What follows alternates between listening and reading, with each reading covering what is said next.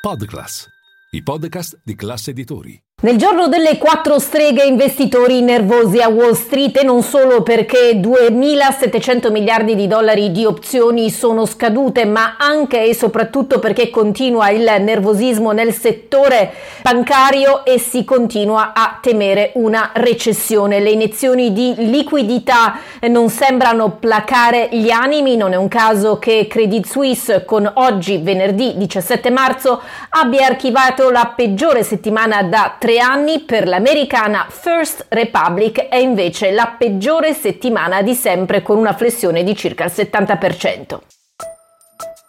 Linea mercati.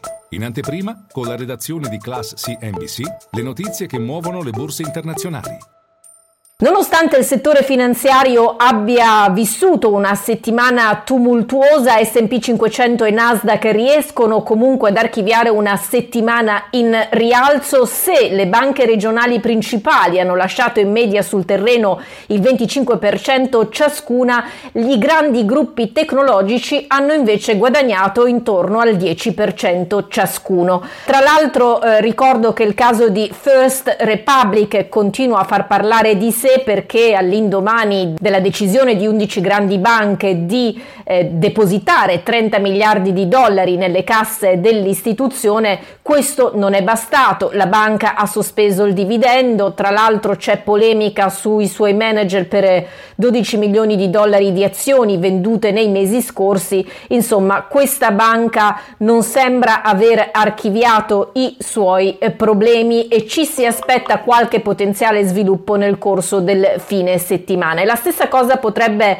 riguardare anche Signature Bank, la banca di New York chiusa dalle autorità newyorkesi domenica scorsa, almeno secondo l'edge fund manager Bill Hackman, eh, ci sono rumor che Bank of America potrebbe essere interessata a quella banca. Nel frattempo SVB Financial, che è la controllante di Silicon Valley Bank, la banca fallita venerdì scorso, ha deciso di comprare tempo, prendere tempo e fare ricorso alle procedure fallimentari del Chapter 11. Silicon Valley Bank dal canto suo continua ad essere controllata dalle autorità americane che sperano alla fine di riuscire a eh, vendere questa istituzione.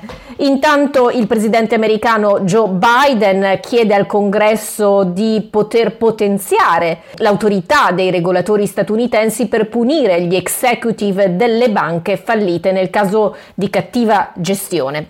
Intanto facciamo un bilancio perché eh, l'oro in una settimana appunto ad alta tensione si è riportato sui massimi dell'aprile scorso con un più 5-7% archivia la migliore settimana dall'aprile del 2020 quando sostanzialmente eravamo all'inizio della pandemia Settimana da incorniciare per Bitcoin che ha guadagnato in questo arco temporale oltre il 30%, abbondantemente sopra i 26 mila dollari. Settimana invece da dimenticare per il WTI che ha ceduto il 13%. Siamo intorno ai 66,7 eh, dollari al barile per appunto il WTI e c'è chi insinua si possa scendere addirittura a 40 a fronte fronte di una recessione che potrebbe essere eh, dietro l'angolo. In vista di un weekend che potrebbe essere particolarmente intenso, così come è stato lo scorso, chiaramente ci si prepara alla riunione della settimana prossima della Federal Reserve. In questo momento le probabilità di una stretta di 25 punti base sono intorno